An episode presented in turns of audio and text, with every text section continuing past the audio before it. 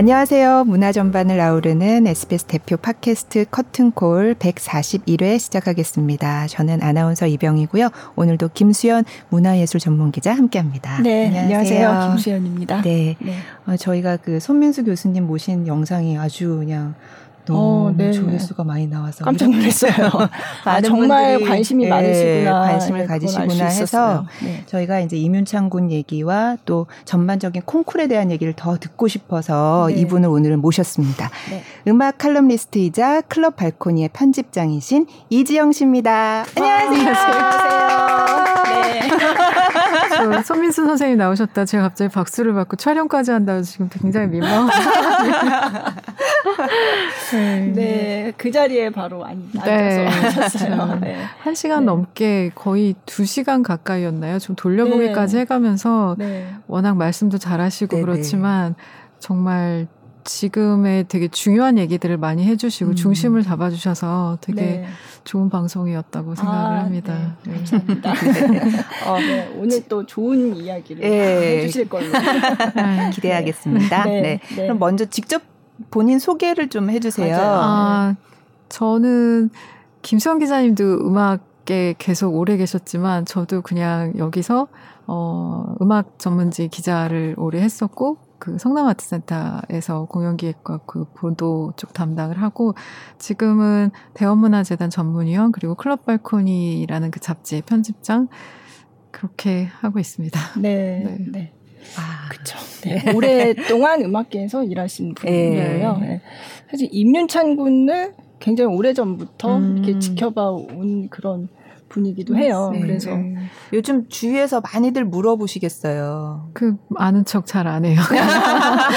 이렇게 정보가 많다 보니까 이렇게 네. 저렇게도 많이 아시고 그리고 이 임윤찬 같은 경우는 이제 연주를 한 번만 보면 그죠. 그냥 네. 알수 있다고 생각이 드니까 그걸로 자기의 감정이나 이런 것들을 다 얘기를 너무 많이 나누고 그러셔서 네. 네. 네. 맞아요. 음. 저도 그때 임유찬 군의 독주회를 작년에 하우스 콘서트 신년 콘서트 할 때 그때 네. 마침 같이 같은 네. 자리에 계셨거든요. 음, 그래서 그때 약간 비공개여가지고 네, 네. 저희 몇 명만 봤었어요. 네, 그때 그 코로나 때문에 사실 현장에 관객이 거의 없는 상태로 네. 이렇게 진행을 한 거였거든요. 근데 어떻게 거기 갈 수 있게 돼서 음. 보고서 이제 감탄을 막 같이 음. 막 감탄에 감탄을 금치 못했던 그랬던 아. 기억이 있죠. 네. 네. 지금 이 뜨거운 반응을 보시면서 어떤 네. 생각이 드세요? 그 요즘에 그런 얘기들 많이 하시잖아요. 임동혁 때와 손여름 김선욱 때, 그다음에 조성진 때와 음. 그다음에 이제 임윤찬 요거를 이렇게 쭉 보면서 이게 약간 20년 터울이 되더라고요. 음. 그러니까 세대를 이렇게 바뀐 건 아니지만 한 그 강산이 변하는 10년 음. 사이에 예전에는 우리가 저런 콩쿠르에 나갈 수 있어? 라는 걸로 임동혁이 뭔가 천정을 깼다면 조성진의 경우는 우리가 그 탑까지 완전히 다 경험을 해보는 것들을 음, 같이 그렇죠. 해보고 그다음에 임윤찬은 어떤 콩쿠르냐가 문제가 아니라 그냥 보면 다 알아버릴 수 있는 그런 음. 인물이 등장을 해서 사실은 이제 그 오픈은 다안 하고 안 하실 것 같아요. 근데 네. 해외에 있는 그 유명 극장 우리가 알만한 그리고 손꼽을 만한 모든 극장에서 다 연락이 왔고 음. 그러니까 이게 어떤 콩쿨에 나왔기 때문에 이 사람이 뭐 됐어라는 네 개념에서 이제는 좀 바뀐 거죠. 음. 그리고 콩쿨을 꼭 우승하지 않았어도 이미 우리가 좋아하고 있고 계속 공연을 찾는 아티스트들 중에서도 콩쿨 우승자이기 때문에 후광을 입은 사람들이 아닌 경우들도 많기 때문에 네. 일단은 어떤 팬데믹을 지나면서 유튜브라는 좋은 매체가 전국 전 세계적으로 퍼졌고 그 상황에서 누구나 볼 수 있는 상태로 임윤찬의 연주가 나왔고 그렇죠. 그렇기 네. 때문에 이제 그 다음에 콩쿨의 의미는 이제 좀 이 친구한테는 없어도 음. 되지 않을까 싶을 만큼 현 업계에서 그냥 반응이 다 완전히 네. 예, 확실하게 일어났기 때문에 네.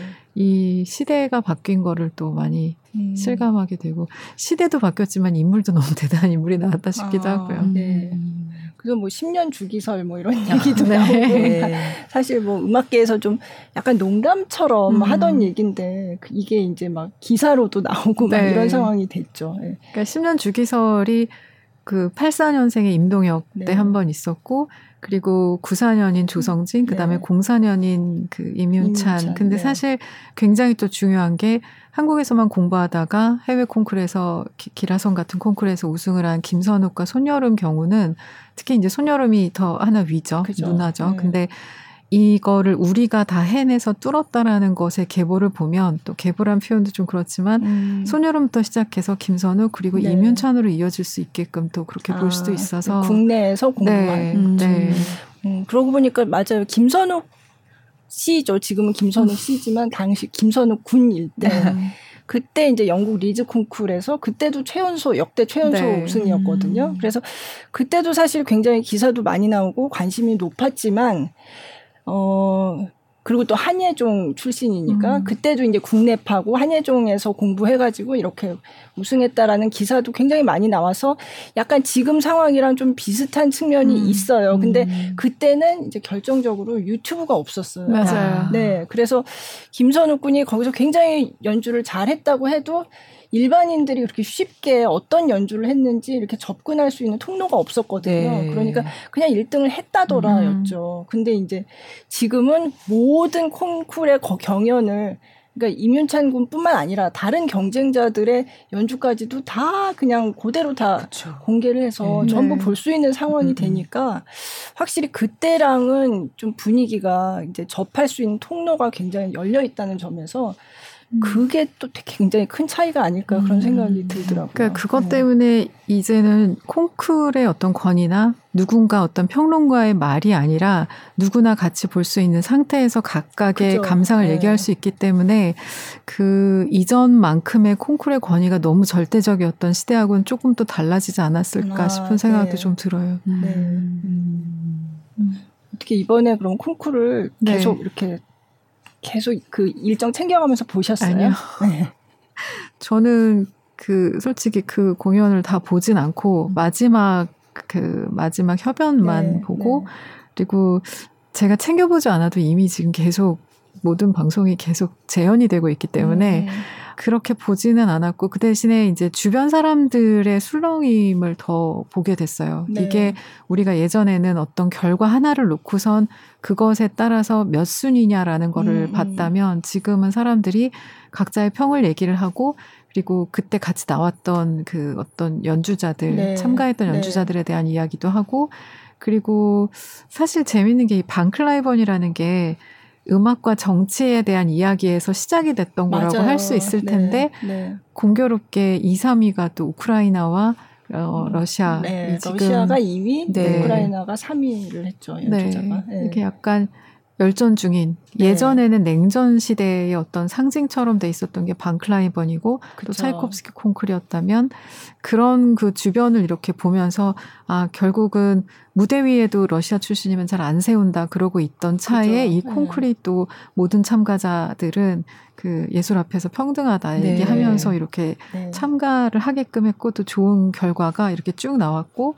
그래서 이 콩쿨 자체가 그냥 굉장히 재미있는 이슈를 많이 나왔다는 맞아요. 생각이 들어요. 네. 음. 네. 저도 이윤찬 군이 우승을 하면서 사실 그 기사가 제일 크게 나오긴 했지만 이번 콩쿨의 또 다른 측면을 보면 지금 말씀하신 그런 러시아 참가자, 네. 뭐 우크라이나 참가자들이 같이 이제 한 무대에서 겨뤘다는 거, 음. 뭐 그거도 굉장히 재미있는 포인트가 아니었나 네. 생각이 되고 또 시상식을 할 때 제가 이제 그거 그때는 쭉 봤거든요 라이브로 그냥 네. 그, 그 이제 마지막 그 이제 협연을 하는 그 final round의 마지막 날 끝나고서 조금 있다가 이제 그 수상 결과를 발표를 한 거였기 때문에 계속 그걸 라이브를 해줬거든요. 이제 그래서 저는 그날 기사를 써야 되니까 그냥 기다리는 김에 그걸 쭉 봤는데 네. 그 시상식 하기 전에 그 우크라이나 국가를 연주를 음. 하더라고요. 음. 그래서 이제 피아니스트가 나왔는데 그 피아니스트가 어, 이 클라이번 콩쿨의 13회 때 그러니까 역대 우승자 중에 한 명이 음. 나와서 이 우크라이나 국가를 연주하는데 마침 그 사람이 우크라이나 사람이었어요. 네. 네. 네 바딤 클로덴코였나요? 이름이? 네.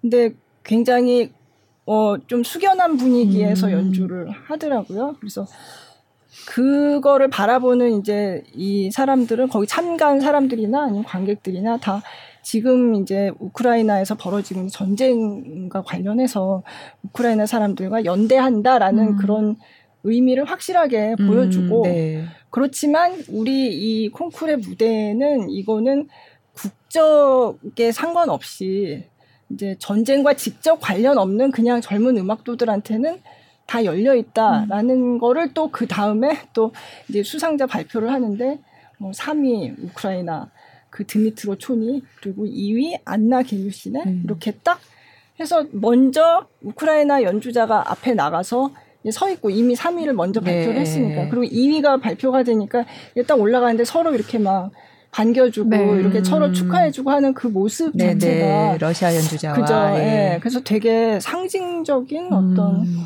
그런 장면 같이 느껴져서 그것도 굉장히 인상적이었어요. 그러네요. 음. 네. 사실 저도 기사를 쓸 때 이런 부분을 조금 강조를 더 하고 싶었는데 임윤찬 군이 1등을 했다는 게 너무 커서 그렇죠. 네. 네. 그래서 이 얘기를 사실 조금 더 자세하게 하고 싶었는데 네. 진짜 그냥 우크라이나 국가를 연주했고 뭐 2, 3위는 러시아와 우크라이나 연주자가 뭐 나란히 받았다 뭐 이 정도로 그냥 얘기를 하고 끝났어요. 음. 근데 사실 클라이번 콩쿨이 처음에 우리는 러시아 국적 연주자들도 다 받겠다고 할 때 사실 다른 곳에서는 이제 러시아 국적이라는 이유만으로 그냥 그 보이콧 하는 음. 경우가 굉장히 많았는데 네네. 네. 이제 이렇게 한 거는 사실은 클라이번이라는 그거 자체가 상징성이 있죠. 그렇죠. 네. 네. 클라이번이라는 이 사람 자체가 러시아에서 열렸던 그러니까 그 옛날에 네. 구소련이잖아요. 그러니까 그 차이콥스키 콩쿨 1회 때 출전 그러니까 미국 사람으로서는 적진의 심장에 음. 가서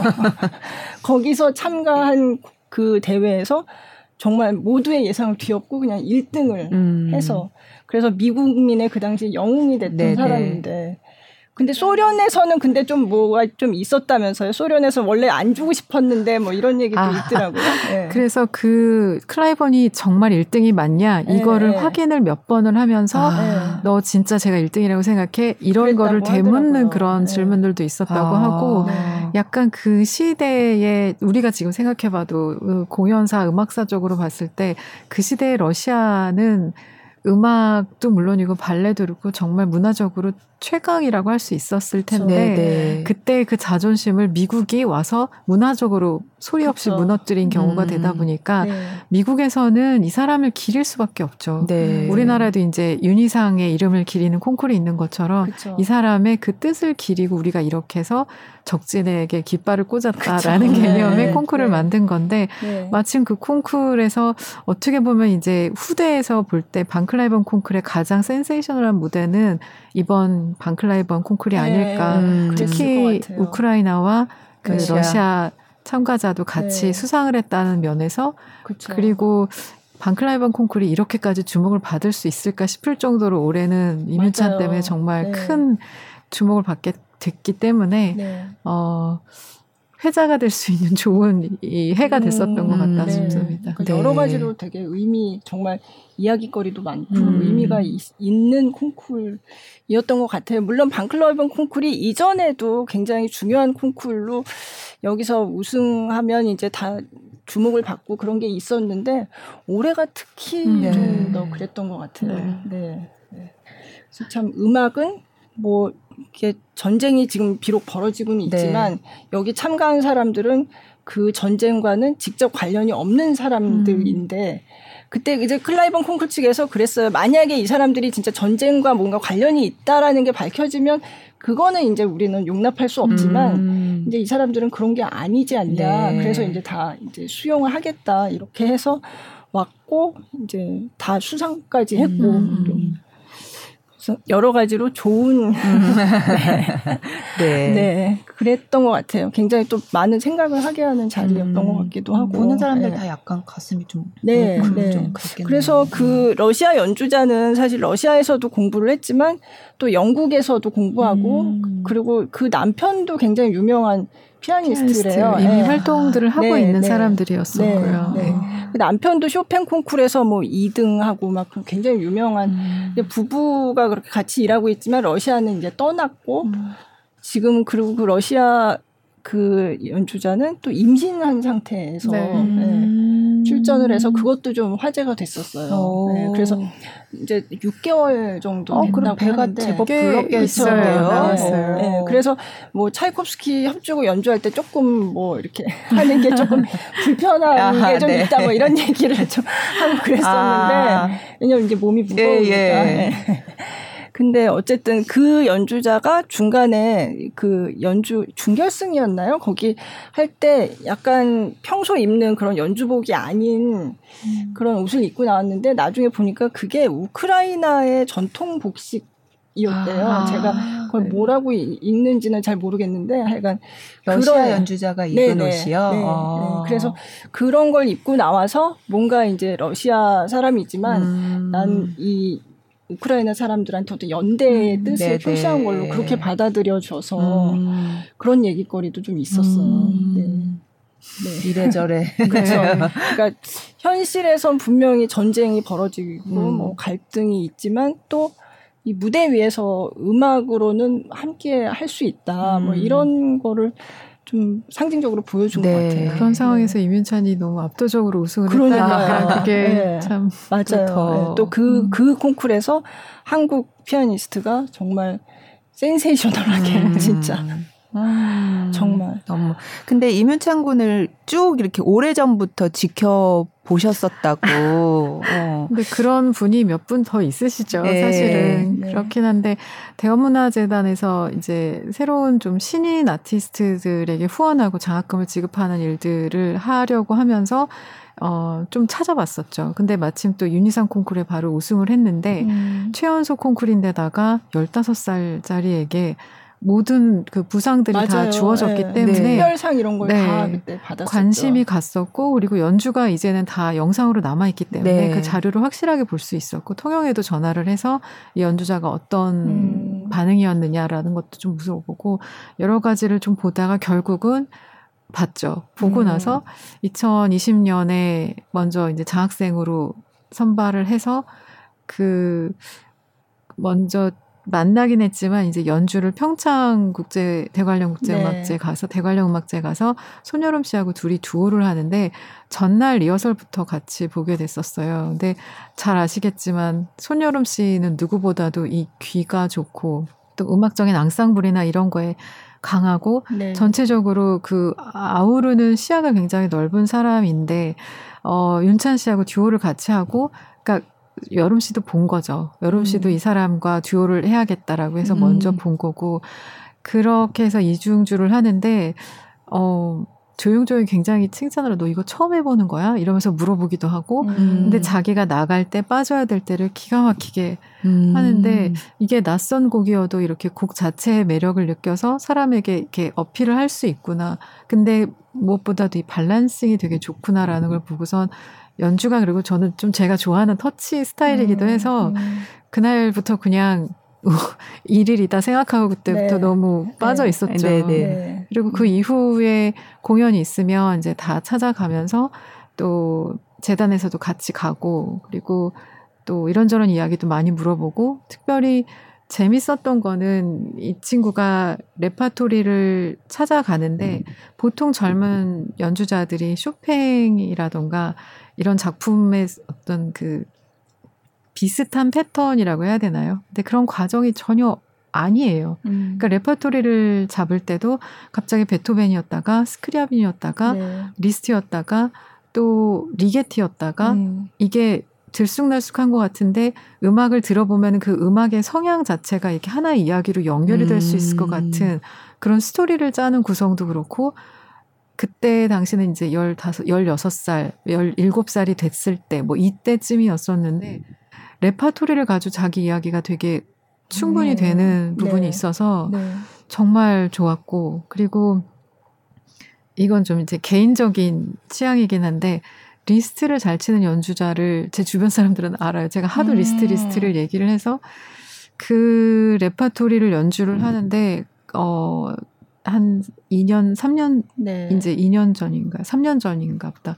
그 금호아트홀에서 그 리스트 순례해, 순례해. 예, 네. 이탈리아 단테 소나타를 네. 연주를 하는데, 어, 정말 가슴이 터지는 줄 알았어요. 음. 이걸 어떻게 하지 싶어서 빨려 들어가면서 연주를 하는데 마치 뭔가 굉장한 뭐 영적인 무슨 뭔가를 음. 받은 것처럼 몸이 음. 같이 빨려 들어가면서 그런 음. 연주를 이런 친구가 하다니 심지어 쇼팽처럼 어떤 그 이야기 패턴을 우리가 예상을 할 수 있는 상태의 그 감정의 범위가 아니라 리스트는 감정이 빠지고 나가고 하는 범위가 훨씬 더 넓고 호흡도 길다고 할 때 그거를 몰입감 있게 어디에서 힘이 쭉 빠지고 어디에서 좀 집중이 되고가 네. 아니라 한 호흡으로 쭉 밀고 나가는 음. 그런 그게 그런 서사를 이렇게 한꺼번에 보여줄 수 있다는 게 너무 대단했었거든요. 음. 그래서 음. 그때에 제가 갖고 있던 그, 어, 알프레드 브렌델이 네. 쓴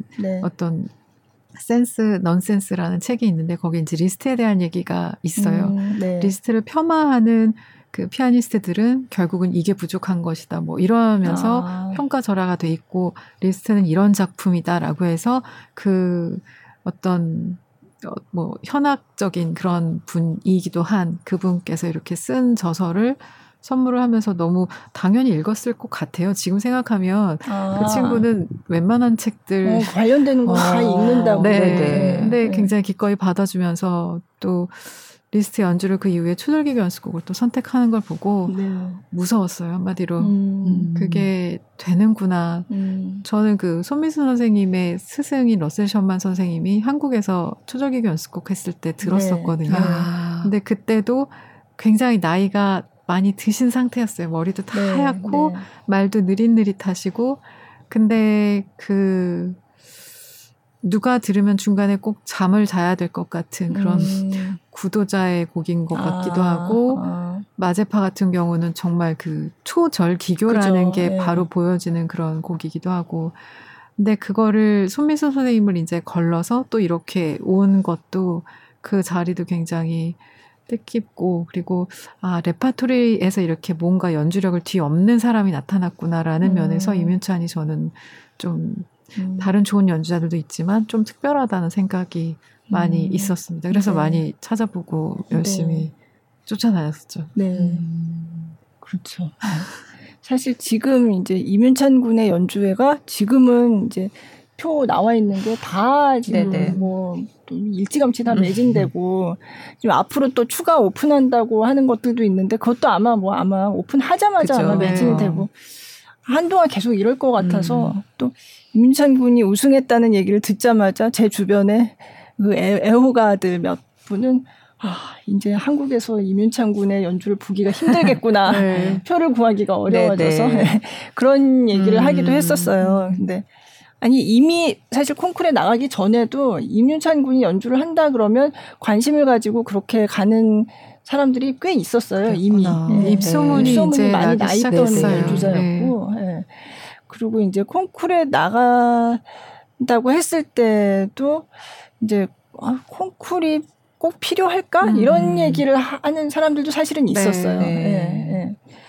그러니까 콩쿨이라는 거가 사실 그런 얘기도 좀 했으면 좋겠는데 콩쿨이 마치 이제 그냥 생각하기 아 우리 뭐 올림픽에서 금메달을 딴 것처럼 그렇게 이제 흔히 그렇게 네. 생각하잖아요. 네. 실제로 그런 측면이 좀 있기도 하죠. 약간 음. 예, 뭐 약간 국가 대항전 같은 음, 음. 사실은 개개인이 출연 이렇게 출전을 하는 거지만 뭔가 국가 대항전 같은 그런 느낌이 드는 측면도 없지 않고 음. 근데 콩쿨이 그러면 진짜 음악하는 사람들한테 어떤 의미인가? 네네. 네. 그거는 사실 좀 다른 얘기인 것 같아요. 음. 그게 올림픽 금메달하고는. 네. 네. 그래서 그런 얘기도 좀 했으면 좋겠거든요. 네.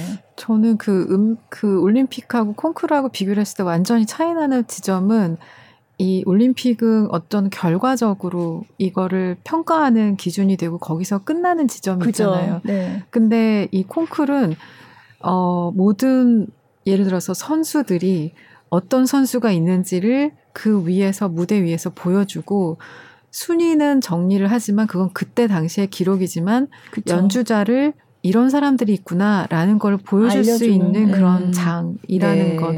그리고 사실은 여기서부터가 연주자들은 출발 지점이거든요. 음. 그래서 여기에서 조금 예를 들어서 이제 장거리를 뛴다 그럴 때 초반 저 우리 그 스피드 스케이팅 네. 지난번 베이징 올림픽 때 여자 그 계주할 때 보면 넘어졌잖아요. 네. 꼴찌로 가는데 결국은 1등으로 들어왔잖아요. 음. 그 시작하는 지점에서 누가 넘어졌거나 뭐 어쨌거나 하더라도 결국은 누가 끝까지 가서 완주를 하고 계속 좋은 스피드를 내서 하느냐에 어떤 그런 감동이 있는 것처럼 이게 적절한 비유인지는 모르겠는데 콩쿨에서 사실은 지금 이제 좀 얘기하고 싶은 피아니스트들 중에는 우리가 정말 좋아하는 피아니스트들 중에는 콩쿨 당시에 어 결선에까지 가지 않고 중도 포기한 사람이 EMI에서 계약을 해서 음. 예, 훌륭하게 활동을 하고 있는 그 표트르 안데르셰프스키 안드, 같은 안데르셰프스키, 네, 네, 네, 그런 경우도 있고 랑랑도 콩쿨 이력이 딱히 있어서 지금 음, 이렇게 그렇죠. 센세이션한. 사람은 아니고 네. 며칠 전에 그 레파토리를 마음대로 연주를 하면서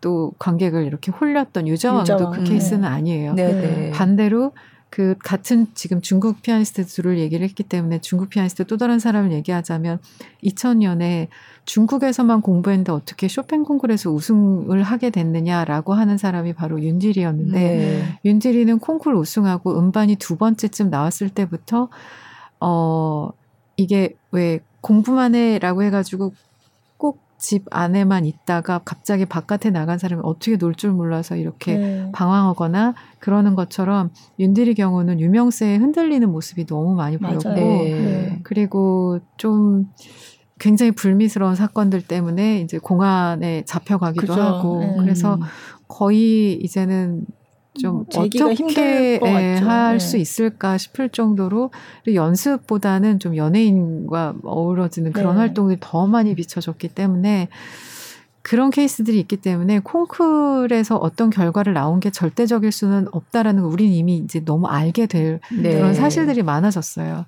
근데 아직까지는 이제 콩쿨에 의존을 하는 것은 세상에 얼마나 많은 피아니스트들이 있는지를 모르고 그리고 우리가 봤을 때 어, 가수가 열창만 한다고 노래를 잘한다고 볼 수는 없을, 없을 거예요. 네. 이게 그것만이 전부가 아닌 네. 다른 어떤 부분이 있기 때문에. 근데 그런 게 전부가 아니라는 거를 어느 정도로 이렇게 조율해 줄 수 있는 평가, 심사위원들이 있는 좋은 심사위원들이 있는 콩쿨에서 누가 잘한다고 하더라 라고 하면은 그게 세상이 더 주목을 할 수 있게끔 만들어주는 계기가 되기 때문에 음. 그런 의미에서 콩쿨은 아직까지는 유효한 어떤 기능을 하고 있지만 네. 그게 절대적이어서 이거 아니면 저거 음. 그리고 지금 좀 조심스럽긴 하지만 이윤찬이 우리가 아는 이제 뭐 다른 의견들이 있으신 분들도 있겠지만 왜 방클라이번을 갔지? 왜 쇼팽 콩쿠르는 안 나갔지? 퀸 엘리자베스는 왜 안 나갔지라는 네. 것들이 있지만 이 임윤창 군 같은 경우는 만약에 여기서 어 이제 연주 기회를 얻게 된다면 기회는 이미 다 왔어요. 그렇죠. 근데 이제 이게 무대로 나가게 되면은 대부분의 공연들은 한 2, 3년 전에 미리 세팅이 돼 있기 때문에 네. 코로나 때문에 작년, 재작년 이렇게 변수가 있어서 누가 대타로 연주해서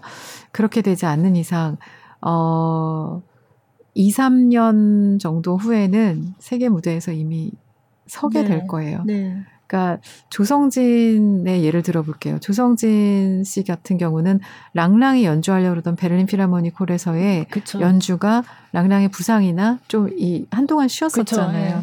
그 자리를 조성진 군이 들어가게 돼서 연주를 하게 된 거예요. 음. 그래서 그게 조금 빨라진 거죠. 네. 이게 본인도 인터뷰할 때 그 얘기를 했어요. 이게 나는 이제 쇼팽 콩쿠르에서 우승을 했으니까 이제 콩쿠르는 더 안 해도 되겠다라는 얘기도 했고 네. 그만큼 주목을 받았다는 얘기기도 하고 또 동시에 도이치 그라모폰에서 계약을 맺게 돼서 음반사와의 계약은 또 여기서 연주를 안 들은 저 멀리 있는 사람들한테도 들을 수 있는 기회이기 때문에 그것까지 달성을 했다면 어떤 면에서 이제 자기는 그 경쟁 구도에 더 나가지 않아도 된다라는 의미였던 거고 근데 지금 이문창 군은 거의 그게 결정이 나버렸다고 음. 할수 있으니까 이 3년 내에 세계 무대에서 유럽 무대에서 활동을 하거나 아니면은 음반을 통해서도 얼마든지 무대 아, 이 사람의 연주를 들을 수 있기 때문에 음, 조심스럽긴 하지만 콩쿨의 의미는 이 친구한테도 그쵸, 이제는, 이제는, 없지 네. 않을까라는 네. 생각을 해봅니다. 만약에 어, 어떤 다른 계기가 있어서 예를 들면 또 이제 이 얘기는 다른 쪽으로 넘어갈 텐데 음, 파가니니 콩쿠르에서 우승했던 바이올리니스트 양인모 씨 같은 네. 경우는 이미 해외에서도 활동을 하고 있는 연주자고 그죠. 또 음반도 냈고 정말 음반을 너무 멋진 음반을 내서 호응도 네. 좋았고 그렇지만 그 지지난달에 또 시베리우스 콩쿠르에 네. 또, 또 나갔잖아요. 네. 그거는 이제 그 선생님이 콩쿠르 한번 준비해 보는 건 어때 라는 음. 얘기를 하셨다고 해요. 이거는 어 이제 베를린에서 공부를 하고 있는 상태, 공부가 아직 마친 상태는 아닌데 기성의 연주자로 활동을 하고 있는 사람이 콩쿠르를 나가게 되는 경우는 연주자로서의 긴장감을 늦추지 않기 위해서라는 네, 얘기를 네. 하더라고요. 아. 그게 내가 이미 활동하고 있는 연주자이기 때문에 음, 이 무대에 나가도 또 연주를 음. 다 즐겨줄 것이다라고 생각하면 자기 스스로 누구하고 경쟁하고 있지 않기 때문에 음. 자기 스스로 조금 나태해질 수도 있다 싶을 음. 때 다른 연주자들은 어떻게 연주하고 있고 또 젊은 연주자들은 어떤 기발한 음. 아이디어를 갖고 있는지에 음. 대한 거를 어, 좀 자극을 받고 싶었다고 음. 하더라고요. 아. 결국 준비를 하는데 너무 자기도 피말리는 그런 그 긴장을 하게 됐었던 것도 오랜만이었고 음, 네. 내가 이걸 통해서 뭘 또 성취할 수 있을까 그리고 이 작품에 또 현대곡을 갑자기 네, 이제 네. 또 받게 되니까 몇 개월 동안에 이걸 내가 얼마나 해석을 할 수 있을까 이게 약간 원고도 데드라인이 있어야 써지고 아, 네. 그 시험이 그쵸, 있어야 공부를 하는 네. 것처럼 그런 게 이 일상을 살고 있는 연주자들에게도 좀 필요했었던 음. 거는 이해가 가더라고요. 네. 그래서 아마 이번에 방클라이븐 콩쿠르에 나온 그 러시아 연주자의 경우도 네. 활동을 하고 있는 기성 피아니스트이지만 음. 그런 면에서의 또 어떤 그 네. 연주자 개인으로서의 성취를 하고 싶었던 게 네. 아니었을까. 네. 그러니까 음. 그게 콩쿠르에서 상을 타는 것도 뭐 그런 목적을 가지고 나올 수도 있겠지만 음. 그냥 콩쿠르의 경연 과정 자체가 계속 이어지는 연주인 거잖아요. 네. 공연을 정말 리사이틀 프로그램을 내 거를 짜가지고 올리고 뭐 약간 그런 과정이 계속되니까 물론 협연 무대도 있고 음. 굉장히 다양한 무대 경험을 쌓을 수 있는 그런 자리이기도 하더라고요 음. 보니까 그래서 이미 활동하고 있는 사람이 그 결정을 내리긴 쉽지 않았죠. 네. 그렇죠. 그게 네. 더 어려울 수도 있을 네. 거예요. 네. 네. 네. 그래서 콩쿨이 음. 단순히 아 이거 상을 받아서 내가 내 이름을 알려야지 그건 그걸 목표로만 나가는 거는 아닌 음. 거죠. 네. 음. 이민창 군도 계속 얘기했지만 수상에 대해서는 단 한 순간도 생각한 적이 없고 음. 그냥 내 음악이 더 깊어지기를 바라면서 나갔다 이렇게 네. 얘기를 하는 걸로 봐서는 진짜 아 그리고 내 음악을 이게 콩쿨이 많은 세계의 많은 사람들이 지켜보는 거니까 더 많은 사람들이랑 좀 나누고 싶어서 음, 네. 근데 그 말이 정말 딱 맞는 것 같아요. 음. 네. 근데 다른 사람들은 다 각각의 목적이 있었겠지만 이민창 군한테는 딱 정말 그게 목표였던 음. 것 같고. 네. 근데 올림픽을 보면서도 제가 좀 다른 느낌을 받았던 게 만약에 한 20년 전으로 돌아간다 그러면 그 올림픽 하나만을 목표로 살아왔던 사람과 네, 그리고 네. 좀 10년 지나고 20년 지났을 때 그 출전하는 사람들 저는 특히 음. 이번에 그 높이뛰기 장대 높이뛰기를 아, 했던 네, 선수가 네. 2, 3위 내지는 4위를 할 때조차도 표정이 너무 기뻤어요. 네, 자기 기록을, 음. 네, 네, 네. 지금은 결국 세계적인 선수가 돼서 네, 그렇게 네. 활동을 하는데 이걸 통해서 내가 내 기록을 깼고 그쵸. 뭔가 성취감을 느끼고 있으니까 2위보다도 어, 얼굴이 네, 훨씬. 밝았었어요. 네, 그래서 네. 그런 게 어떤 국가 개념 뭐 이런 대항이 아니라 개인의 성취를 이뤄내가는 것에 대한 기쁨을 그쵸. 느끼는 게 네. 그걸 보는 것 자체에 그 관중들도 같이 그쵸. 좋았었고 네. 그래서 이 윤민창 군의 그런 수상 소감이던 이런 것들이 너무 납득이 되는 얘기라는 맞아요. 생각도 들었습니다. 네.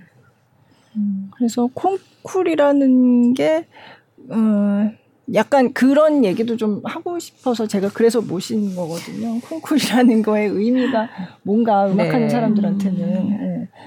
그리고 뭐 사실 저희가 뭐 세계 3대 콩쿨이니 뭐 이런 얘기 많이 하잖아요. 네. 근데 사실 그게 뭐 그렇게 누가 정해준 것도 아니고 네. 사실은 그냥 뭐 어떻게 하다 보니 그세 개가 이제 지금 얘기하는 쇼팽 콩쿨 퀸 엘리자베스 그것도 벨기에 퀸 엘리자베스죠. 네, 네. 아 그게 또 딴 데도 네, 벨기에 있어요? 아니 아니 벨기에의 퀸 엘리자베스 콩쿨인 거죠. 네. 네.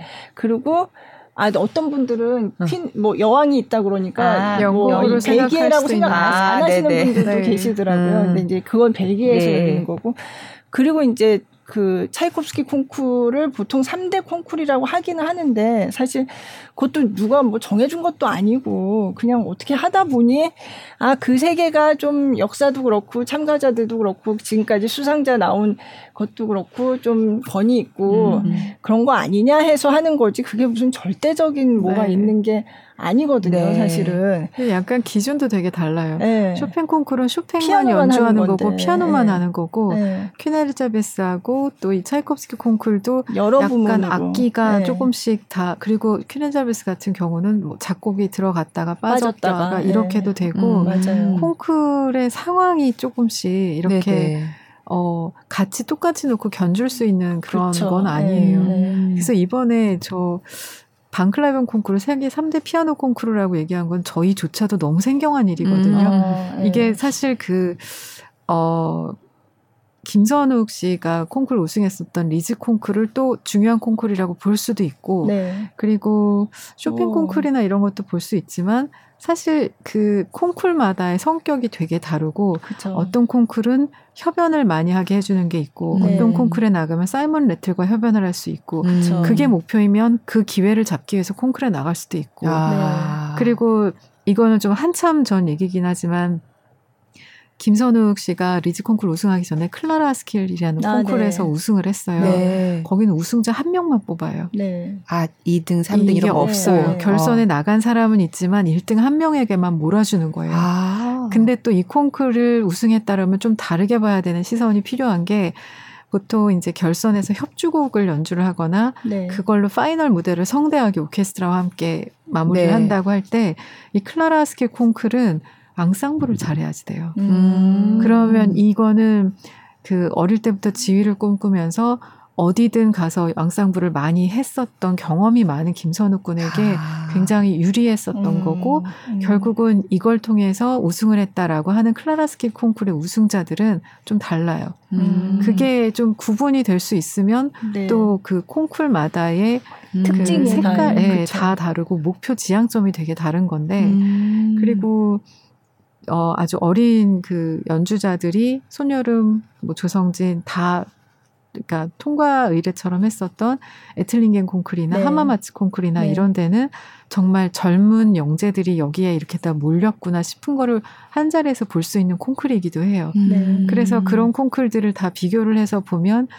그냥 그 나름의 색깔이 있어서 거기에서 이제 연령대라던가 이런 걸 볼 수도 있는 거고 또 피아노 콩쿨에 집중할 수도 있는 거고 시벨루스 콩쿨은 또 파가니 콩쿨도 그렇죠. 마찬가지로 네. 바이올린으로 바이올린. 또 네. 특화돼서 볼 수도 있는 거고 네. 그래서 어느 하나를 가지고 우리가 똑같은 그 기준을 둬서 비교를 한다라는 게 너무 소위 그렇죠. 좀 잘못된 아주 많이 잘못된 음. 그런 기준이 될 수 있어요. 네. 그 클라이번 콩쿠르가 그러니까 이제 설명을 하자면 음. 아 보통 아 세계 3대 콩쿠르라는 걸 많이 들어봤으니까 네. 이제 세계 3대 콩쿠르에 버금가는 음.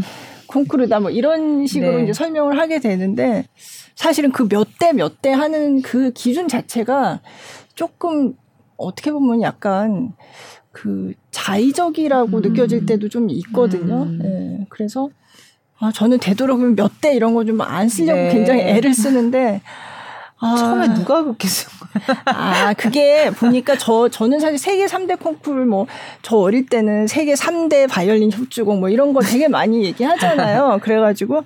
근데 그것도 얘기할 때마다 조금씩 다른 거예요. 어떤 사람은 거기에 뭐, 브람스를 넣는 사람도 있고, 음. 뭐다 조금씩 달라요. 네네. 근데, 근데 그게 어디서 나왔나 하니까 주로 일본에서 음. 많이 아, 랭킹을 하더라고요. 잡는 네. 거를 네. 통해서 네. 그러니까 저도 이해는 돼요. 네. 누구한테 반클라이븐 콩쿠르는 어떤 콩쿠르야라고 그죠. 얘기할 때 아니면 쇼핑 콩쿠르를 얘기할 때 아, 3대 콩쿠르 이런 게 네. 바로 눈 맞아요. 그렇죠. 예, 인식이 될 수 있으니까. 네. 근데 그게 이제 정말 이 약간 초입에서 이해를 해야 되는 음. 것과 조금 더 들어가서 이해를 해야 될 때의 단계에서는 조금씩 얘기가 다 달라져야 되는 거고 네. 반클라이븐 콩쿠르를 누가 피아노 3대 콩쿠르라고 얘기를 했을 때 이거 얘기를 자꾸 내뱉는 순간 또 이게 굳어질까 봐 좀 조심스럽기도 한데 음. 이런 개념은 누군가한테 조금 잘 알리고 싶어서 하는 성급한 마음에서 만들어낸 말일 테니까 음. 그 말에도 더 이상 의미를 부여하지 않으셨으면 좋겠고 반클라이번 콩쿨은 딱 그 반클라이번이라는 사람 차이콥스키에서 차이콥스키 콩쿨의 1회 우승자였던 미국의 그 연주자, 음. 냉전 시대 연주자다라는 개념으로만 네. 알고 여기에서의 장점이라는 거는 2, 3년 동안 연주 기회가 이렇게 저렇게 주어진다는 건. 근데 약간 미국에 조금 많이 이렇게 그쵸. 어 미국 콩쿨이기 때문에 뭐 미국의 어느 교회 가서 연주하는 것도 있고 뭔가 음. 이렇게 좀 달라요. 네. 부상으로 주어지는 일들이 다 다르기 때문에 그냥 이제는 이렇게 얘기했으면 좋겠어요. 어떤 콩쿨이든지 사실은 중요하지 않게 된 그냥 방클라이븐 콩쿨에서 우리의 이면찬이 이렇게 세계적으로 주목받게 됐다라는 거로 그냥 인식하게 된. 음. 나중엔 그렇게 되지 않을까요? 수식어로 이면찬을 배출한 네, 네. 그런 걸로 네, 그래서 주목받았던 아. 그때 당시 유튜브가 모든 아. 사람에게 주요한 매체였다라고 아. 이해를 하게 되면 아. 그렇게 해서 음. 그 이상도 이하도 아니라고 생각을 음. 합니다. 네, 그러니까 음. 반클라이븐 콩쿨이 이게 북미 지역 최대의 콩쿨이다. 뭐 이거는 이 정도 뭐, 수식어는 예, 예, 뭐 그렇죠. 예. 수긍할 그러니까 굉장히 미국과 유럽과 함께 북미 지역이 굉장히 큰 음악 시장이니까 거기서 굉장히 중요한 음악 음. 콩쿨이고 거기 이제 역대 우승자들이 아주 잘하는 우리가 잘 아는 거장들도 많고 네. 그러니까 굉장히 좋은 콩쿨인 음. 거는 맞아요. 근데 네. 이제 아 그게 무슨 콩쿨이야라고 할 때 참 설명하기가 그래서 저도 진짜 쉽게 그냥 어 세계 몇 대 콩쿨이야 이렇게 할 수 있으면 좋겠는데 사실 그게 좀 기준이 되게 자의적이라는 걸 제가 음. 알기 때문에 네. 그런 얘기는 제가 잘 좀 되게 쓰기가 좀 조심스럽더라고요. 음. 네. 근데 정말 지금 말씀하신 것처럼 어 임윤찬이 우승했다는 콩쿨. 근데 이, 그러니까 생각이 나는데 아까 이제 임윤찬 군이 윤희상 콩쿨에서 15살 때 음. 이제 우승을 한 게 한국에서 이제 임윤찬이라는 이름을 음악계 사람들이 주목하기 시작한 네. 계기였잖아요. 근데 이번에 임윤찬 군이 우승을 하고 나니까 제가 이제 보도 자료가 오는데 일단 소속사가 있으니까 음. 소속사 음. 보도자료 가 오죠. 소속 아티스트인 임윤찬이 반클라이번 콩쿨에서 우승했다. 이, 이 이제 그 팩트를 적은 네. 이제 그 보도 자료가 오는데 사실은 다른 곳에서도 똑같은 사건을 가지고 보도 자료가 막 왔어요. 음. 어디냐? 금호문화재단. 아. 금호문화재단은 임윤찬 군을 영재 그 무대에 세워줬던 곳이에요. 음. 그러니까 어릴 때. 그래서 금호 지금 그것까지는 아직 못 찾아보셨을 수도 있는데 금호 아트홀 유튜브 채널에 가면 이민찬 군이 중학교 다닐 때 했던 아, 연주 영상이 아, 있어요. 그 거기 가면 사람들이 이렇게 찾아서 거기까지 와서 보신 분들이 요즘 있어요. 좀 예, 예. 계시더라고요. 근데 어쨌든 그런 어릴 때부터 그 영재들의 무대를 마련해 주는 그런 음. 문화재단이기 때문에 이민찬 군을 그때 무대 경험을 쌓게 해주고 음, 네. 그렇게 도움을 줬던 금호문화재단. 네. 거기서 이제 우리 금호 영재 출신 이민찬 네. 군이 우승했다 해가지고 네. 왔죠. 그리고 또 하나는 윤희상 통영 문화재단인가요? 네. 네. 거기서도 왔어요. 네. 거기서도 당연히 네. 우리 윤희상 국제 콩쿨의 최연소 우승을 했던 이민찬 군이 이번에는 반클라이번에서 우승했다. 그렇게 왔죠. 네. 그리고 마지막 하나가 더 있죠. 아 마지막 하나가 어디? 아 한예종에서 왔어요. 아 네. 네. 한예종은 또 지금 한예종 재학 음. 중이니까 당연히 우리 재학생이 여기서 우승했다. 음. 또 하나는 반클라이번 콩쿨 조직위원회. 음. 아. 거기는 이제 공식 보도 자료가 있는 음. 거죠. 그러니까 다섯 군데에서 온 거예요. 어. 네. 사실은 좀 더 찾아보면 이 대원문화재단은 그런 걸 제출하지 않았지만 아. 보이지 않게 기업에서도 그 이렇게 후원하는 경우들이 있었어요. 아. 그래서 그거를 이렇게 기사로 쓰고 맞아요. 저 몇 개 봤어요. 네, 네. 심지어 너무 재밌는 게 어디 협연했었던 오케스트라도 맞아요. 우리가 먼저 봐서 어, 임윤찬과 연주했다라는 아. 얘기도 하고 근데 그게 뭐 좋은 일이죠. 모두 잘 된 일에 같이 이렇게 화제성을 더 네, 이렇게 늘려가는 네. 것.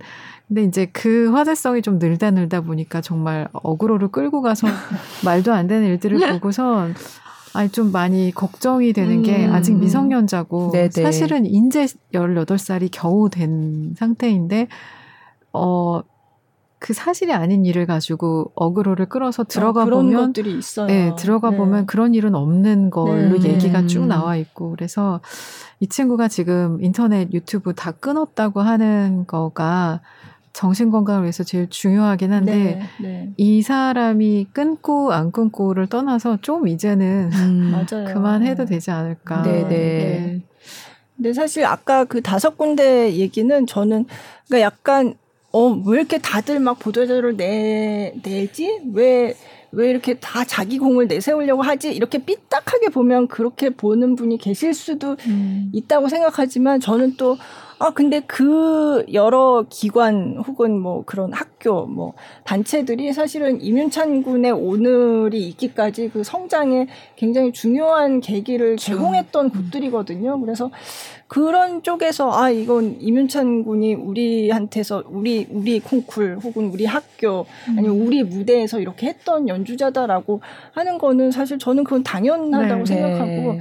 그리고 이윤찬 군이 갑자기 어느 날 갑자기 하늘에서 천재가 뚝 떨어진 게 아니라 그쵸. 사실 우리 그 한국의 음악계에서 그 이 토양에서 음. 자라서 지금 나온 연주자인 거잖아요. 네. 그래서 그냥 이윤찬 군 개인의 성공 천재가 나타났다라고 너무 흥분할 게 아니라 음. 아 그러면 앞으로도 뭔가 계속 이런 좋은 연주자가 계속 잘 성장하고 하기 위해서 우리 음악계는 어떤 식으로 좀 발전을 했으면 음, 좋겠나 네. 이런 식의 논의가 되는 계기가 네. 됐으면 좋겠다는 생각이 들어요. 저는 네. 그 사실은 작년에 초절기교 연습곡을 치는 프로그램으로 롯데 네. 콘서트를 리사 이트를 잡았을 때 네. 어, 임윤창 군의 선생님의 소속사가 이제 윤창 군의 소속사이기도 한데 그렇죠. 소속사가 욕을 되게 많이 먹었어요. 음. 근데 그게 왜 이 어린애를 이런 데다 세우느냐라고 음. 얘기 얘기를 음. 하더라고요. 음. 근데 그게 이 뒷단에서 이제 음악을 만들고 공연을 만드는 사람들의 입장에서는 사실 이 연주자가 클라이븐 콩쿨에 나가서 라우마니노프 협주곡을 갑자기 칠 수는 없거든요. 네. 네. 어느 오케스트라와 협연을 해야 되고 음. 어느 큰 무대에서든 내가 떨지 않고 리사이틀을 그럼요. 했을 때 그게 그렇죠. 연주의 경험이 되기 때문에 결국은 그걸 생각해서 준비를 하고 만들어 놨던 그렇죠. 무대예요. 네. 네. 근데 이 연주자가 너무 뛰어나기 때문에 어디든 갖다 놓으면 되지만 이 연주자 기량을 어느 무대에서 발휘를 못한다면 얼마나 아쉽고 아깝겠어요. 그렇죠. 그래서 그거를 어느 정도로 어, 라흐마니노프 협주곡은 몇 번 정도의 협연 기회를 갖고 나간 그쵸. 거였고 네. 리사이틀도 예, 리사이틀도 아, 그랬고 네. 그 이제 명동성당이나 네. 또 이런 데서 계속 연주를 했었던 그 기회를 만든 것도 음악계에 있던 사람들이 같이 예, 음. 정말 이 아이를 보고선 너무 좋아하는 어른들이 같이 만들고 또 이렇게 협업을 하는 예, 네. 그런 일이 있었는데 이제 다시 20년으로 돌아가 20년 전으로 돌아가면 그 임동혁 군에 대한 약간 그 시대와 지금 시대의 다른 점들을 좀 비교를 하면서 조금 음. 생각을 해볼 수가 있을 것 같은데 저는 그때 이제 피아노 전문지 기자였고 20년 네. 전에 임동혁 네. 16살 때 보게 됐는데 네. 그 친구도 그렇고 부모님이 굉장히 좀 힘들어하는 부분이 어, 어릴 때부터 러시아에 가서 공부를 했기 때문에 네. 다 어, 한국과 어떤 연계된 끈이 음, 없는 상태에서 음. 혼자서 계속 천정을 뚫으러 나갔던 네. 그런 경우였었고 음. 나갈 때마다 보면은 동양인은 몇 명 없는데 없고, 네. 일본 사람들이 있는 거예요. 네. 근데 거기는 이제 야마부터 시작해서 음, 카메라도 그렇고 네. 거기에서 이제 보도를 하는 것부터 시작해서 모든 것들이 다 든든하게 내 편들이 있다라는 음. 거를 안고 들어오는데 음. 혼자서 너무 괴롭고 힘들었었다는 거예요. 네. 그게 약간 어떤 울분처럼 조금씩 계속 있었더라고요. 음. 아. 그런 상태에서 그 퀸 엘리자베스 콩쿨 갔을 때 이 친구가 그때 이제 사춘기 나이기도 음, 했었을 음, 것이고 네. 이제 자기가 봤을 때 분명히 저 친구는 2위가 아니고 사실 아닌데. 그 연주자 지금 이름도 몰라요. 네. 활동도 안 해요. 음. 근데 퀸 엘리자베스 콩쿠르에서 2위를 한 중국 사람이 나보다 위에 있다고 라는 거를 인정을 못 하겠다 해서 수상 거부를 하는데 사, 사실 이 수상 거부의 이력들은 되게 많아요 연주자들 중에 네. 음. 그 89년에 그 반클라이번에서 우승을 하고 그 다음에 쇼팽 콩쿠르에 나갔었던 술타노프라는 알렉세이 술타노프라는 러시아 연주자가 있는데 그 친구는 그 지금 이윤찬만큼 뭐 러시아에서 천재라고 네, 그러면서 네. 엄청나게 난리가 났었던 사람인데 이런 사람이 나중에 쇼팽 콩쿠르에 나가는데 1위 없는 2위 수상을 하게 됐어요. 네. 그래서 나 수상 거부한다고. 음, 그러니까 아, 이런 일은 수상 거부를, 거부를 했었어요. 아. 근데 그때도 그런 일이 있었고 수상 거부에 대한 얘기들은 항상 있었지만 네. 이게 어떤 그 자리에서 결정이 나는 거 나는 이런 연주자가 아닌데 왜 순위가 이렇게 먹여져 라는 음, 것들이 음. 연주자에게 많이 속상할 수는 있죠. 네, 그렇지만 네.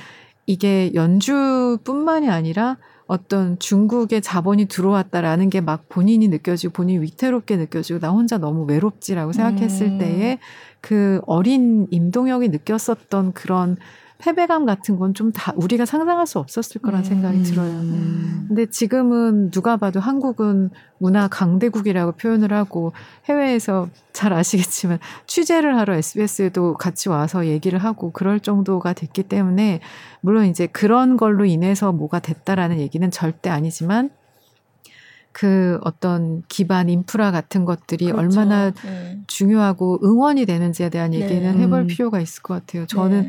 그요 비슷한 시기에 이윤찬 소식 전에 깐느에서 또 소식이 있었잖아요. 맞아요. 영화사 네. 네. 영화제에서 그죠. 감독상과 배우자. 근데 그 전에 약간 그 뭐랄까 항상 제작자인 CJ ENM에 대한 얘기를 이렇게 하는 걸 보면서 영화는 혼자 나가서 리사이틀을 하는 게 아니잖아요. 그죠. 제작 네. 환경이 얼마나 크고 그 시장이 또 얼마나 큰가 생각할 때 그런 인프라 없이 혼자 나가서 감독이 혼자 상을 받을 수는 없기 때문에 그죠. 그래서 콩쿠르가 무슨 경쟁도 아니고 무엇은 아니지만 음악계 전반에 어떤 그 같이 격려하고 아끼고 이 싹이 잘 자랄 수 있도록 어, 배려를 하는 그런 환경들은 아까 말씀을 하셨기 때문에 좀 더 중요하게 이제 네. 생각해야 될 부분이 네. 된다라는 네. 생각이 듭니다. 음.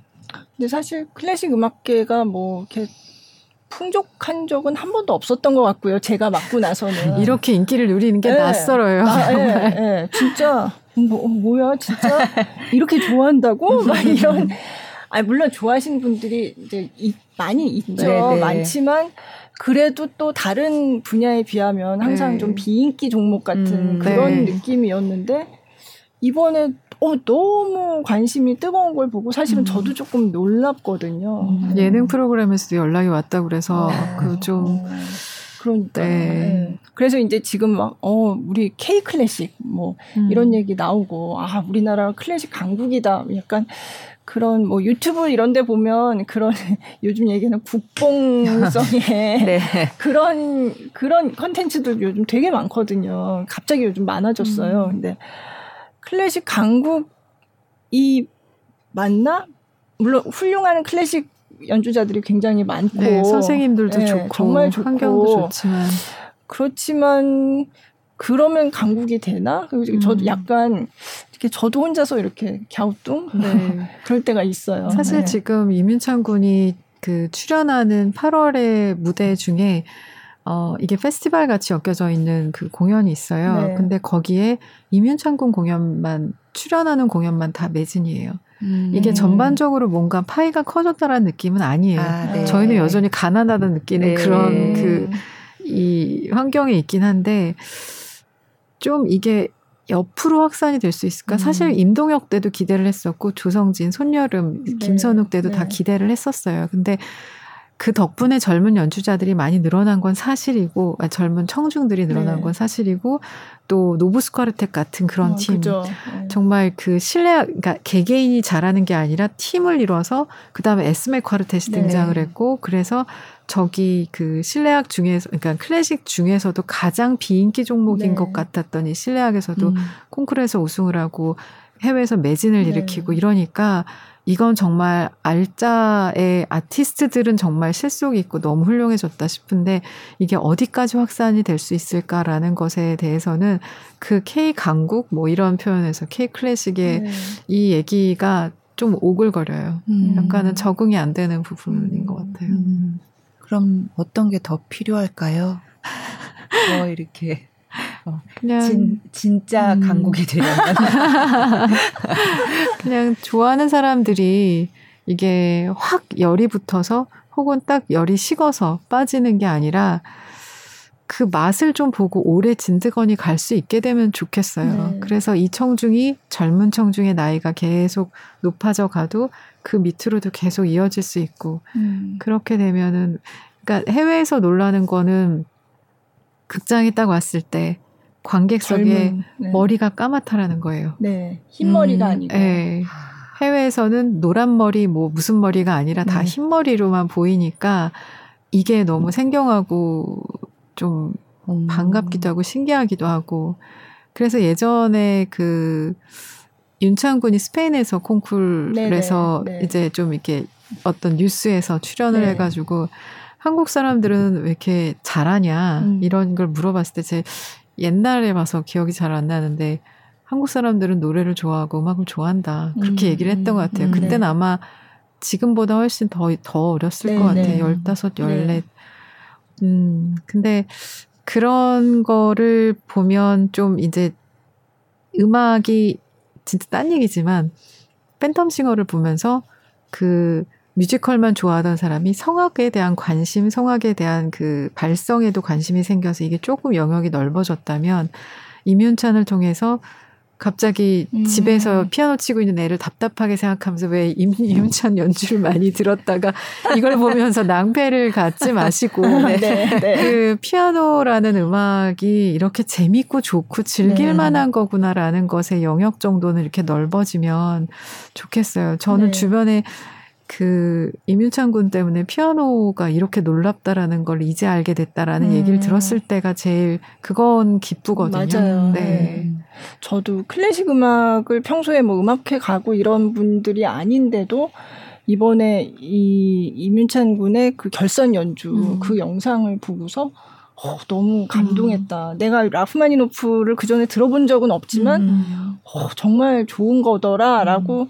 그런 분들이 주변에 많거든요. 네. 네. 그래서 그런 거는 진짜 음, 네. 네. 뭐랄까 임윤찬 효과라고 해야 되나? 네. 네. 그 예전에 2002 월드컵 때 이 비유가 좀좀 좀 이해가 되는 게 축구에 대한 관심이 너무 많아진 것 같았거든요. 아, 그죠, 근데 그 선수들이 이 월드컵이 끝나고 나면 허탈한 기분이 K K soccer 그러니까 K 축구를 아, 좋아해 달라고 음. 음. local 아, 네, 경기장은 네, 텅 비어 있다고 네, 얘기를 했을 때 아, 네, 그게 음. 무슨 얘기인지 저부터도 월드컵은 음. 너무 열심히 봤지만 이후에 축구 그 리그가 뭐가 있는지 어떤 음. 선수가 있는지에 대해서는 전혀 몰랐었거든요. 음. 그러니까 그런 그 시, 이게 관심도가 높아지고 박세리가 등장하면 그 세리 키츠가 늘어나는 것처럼 임동혁 때문에 그 후배들이 많이 늘어났고 또 임윤찬이 또 어떤 여파를 만들어낼지 그죠. 또 모르죠. 네. 그래서 네.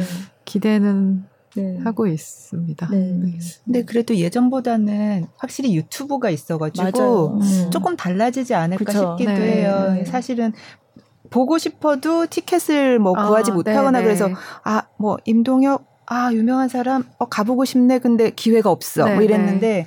이제는 그죠. 이면찬 네. 뉴스만 보고도 정말 네. 많은 분들이 영상을 보셔서 네.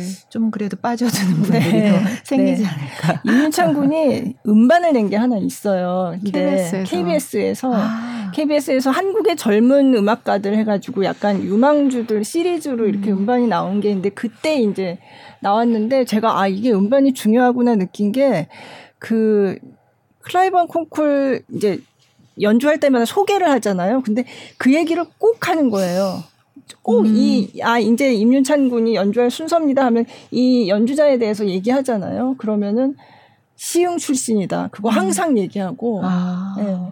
그러니까 시흥에서 뭐 자랐고 뭐 이런 얘기를 계속 하면서 항상 얘기하는 게 그 KBS에서 나온 그 뭐 한국의 젊은 음악가들 시리즈로 음반이 있고 그 얘기를 음. 소개할 때마다 했거든요. 네. 음. 그래서 그 음반이 저는 있어요. 제가 네. 그래서 어, 어디 갔지? 막 찾아봐서 아 있구나 했는데 지금 제가 그래서 혹시나 그 주변에 임윤찬 군에 대해서 관심 있는 사람들이 많아서 제가 음반을 사서 좀 선물을 해줄까 하고서 봤더니 다 품절이에요. 지금 아. 애플뮤직에서 들을 수 있어요. 아. 네. 근데 실물을 살려고 했더니 네네. 그때는 품절이었어요. 근데 음. 지금 그래서 예약 주문을 받고 있다고 아마 새로 찍을 건가 봐요. 네.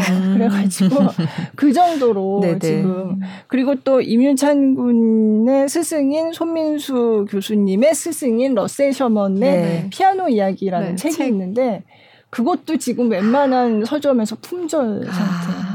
아. 네. 지금 조금 재밌는 게 네. 손민수 선생님도 사실은 그 전에 한국 예종에서 네.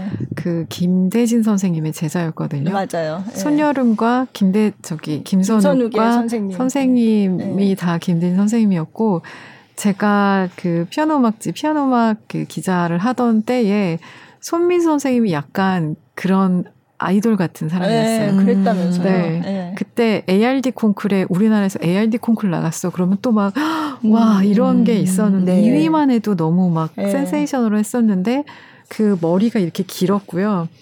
저 잘생긴 청년은 누구냐면서 아. 그런 그 기자들 사이에서도 그게 네. 좀 있었어요. 네. 근데 참 재밌는 게 이 얘기를 하고 싶은 게 콩쿨에 우승을 하고 나면 그다음부터 이 사람이 계속 승승장구하게 될까? 이런 것도 한번 음. 하고 싶은 얘기를 하고 싶은 게 손민수 선생님이 한동안 되게 조용했었거든요. 음. 활동이 너무 안 보였었어요. 음. 콩쿨 우승하고 그럼 뭐 연주도 많이 할 것 같고 심지어 김대신 선생님이 제자였으면 약간 뭔가 더 기회가 많지 않았을까라는 의문점이 음. 항상 있었거든요. 음. 근데 백건우 선생님도 그랬고 제가 얼마 전에 이제 그 한국일보 칼럼에도 쓰긴 했지만 네. 마우리치오 폴린이 최근에 연주 온다 그러다 취소를 취소됐죠. 했는데 건강 문제로. 네. 네. 그분이 쇼팽 콩쿠르에서 우승할 때 최연소였다 네, 최연소였어요. 네. 그때도 18세 그 네. 마지노선에 네, 네. 딱 턱걸이로 올라와서 어 그렇게 우승을 했는데 그때 루빈스타인이나 이런 그 지금의 전설적인 인물들이 다 여기 심사위원들 당신들보다 얘가 훨씬 더 잘할 거라고. 음. 그런데 그 사람이 협주곡하고 뭐 그 해에만 활동을 좀 무대에 몇번 네, 서보고 네, 네. 쇼팽 콩 그래 부상이 있으니까 그 연주를 하고 해야 되는 연주만 네, 하고 네. 음. 8년 동안 무대 안 섰어요. 8년이나요. 그, 그 얘기를 손민수 선생님도 음, 그때 와서 그쵸, 하셨잖아요. 좀 이렇게 네. 네. 시간을 좀 달라고. 네. 네. 근데 8년 동안 무대에 서지 않고 루빈슈타인하고 미켈란젤리에게 계속 공부만 거죠. 했어요. 네. 그러니까 우리가 아는 전설적인 마우리치오 폴리는 그 이후부터예요. 음. 그때 콩쿨 우승한 이후부터 이 사람이 쭉 활동을 해온 게 아니고. 네. 그래서 백건우 선생님도 콩쿨에서 이제 주목을 받게 됐을 때 또 잠적을 했고, 음. 그리고 또 역으로 얘기를 하면 방클라이번 같은 경우는 콩쿨에서 우승한 다음에 맞아요. 너무 많이 너무 여기저기 국가 영웅으로 칭송을 받으면서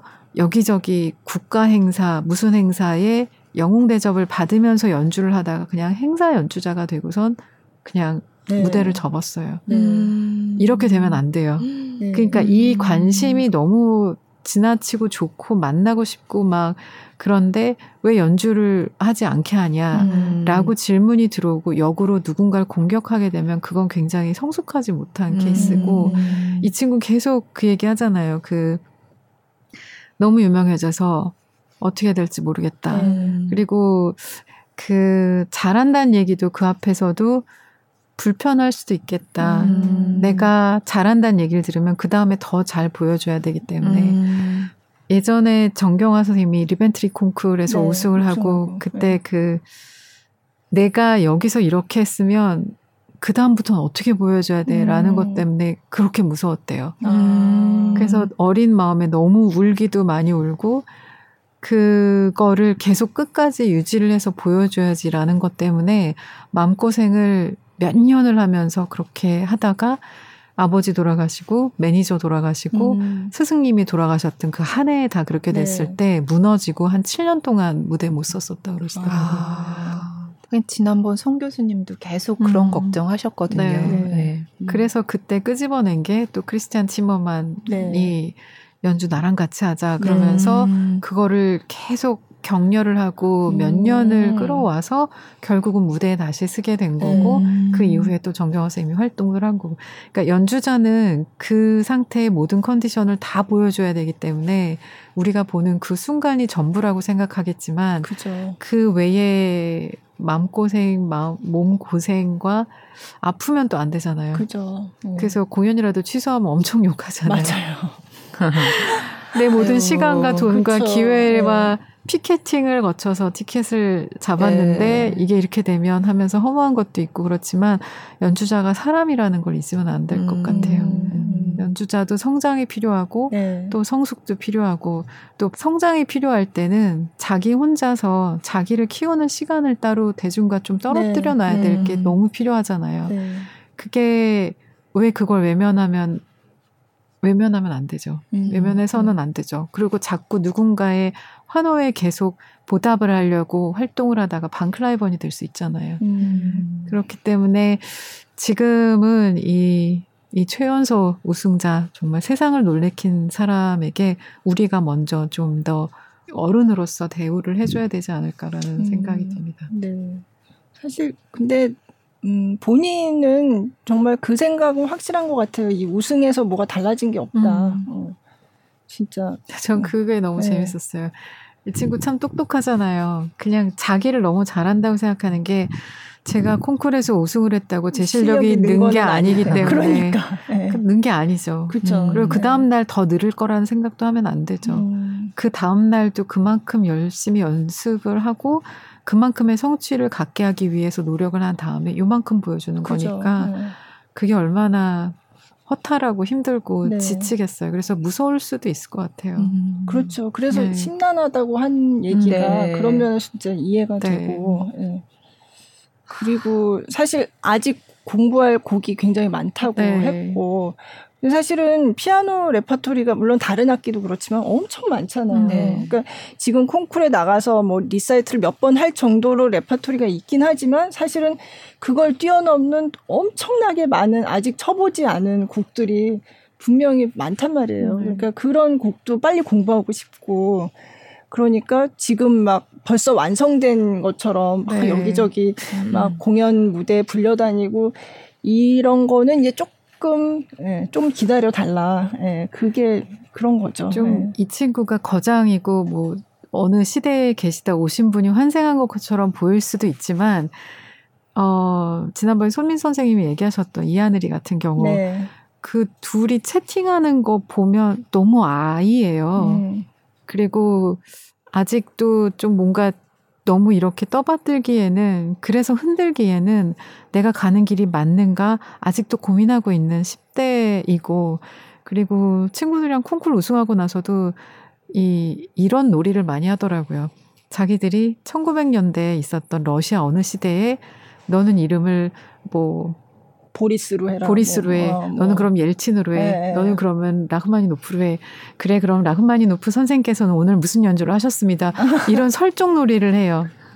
너무 아이 아, 같아요. 어, 네. 그냥 귀엽다. 네. 그리고 갑자기 길거리 걸어 다니면서 무슨 코 잡고 뺑뺑이 돌리면서 막 하이파이브 하는 그런 게임도 하고 그냥 아이예요. 정말 아이인데 우리가 너무 많은 책임과 의미와 이런 걸 부여하다 보면 어, 이 좋은 거를 귀하게 음. 다루지 않다 음. 보면 좀 너무 우리가 죽이지 않을까라는 음. 생각도 들고 저도 좀 듣긴 했는데 업계 내에서도 어, 조금 민망한 혼수를 두는 경우들도 들었거든요. 아, 그래요? 근데 그렇게 되면은 이 사람들이 지금까지 잘 가왔던 길에 누군가가 방해를 하는 거라는 생각을 하셨으면 좋겠어요. 이게 좋은 선생님이 있고 그리고 본인도 너무 뛰어나고 그다음에 재밌는 건 이 또래에 얼마나 더 발현이 될지 모르겠지만 한재민 같은 네. 정말 저는 네, 이면찬만큼 네, 깜짝 놀랐어요. 네, 네. 한재민 같은 첼리스트도 있고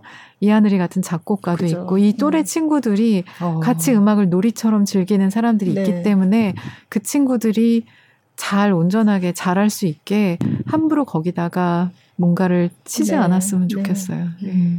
진짜 그때 왜 자기 영향을 음악에 영향을 준 사람으로 스승님을 꼽았지만 또 음. 친구들 얘기도 네, 네. 했거든요. 네. 그러니까 굉장히 그런 같이 음악하는 친구들끼리의 그런 교류가 네.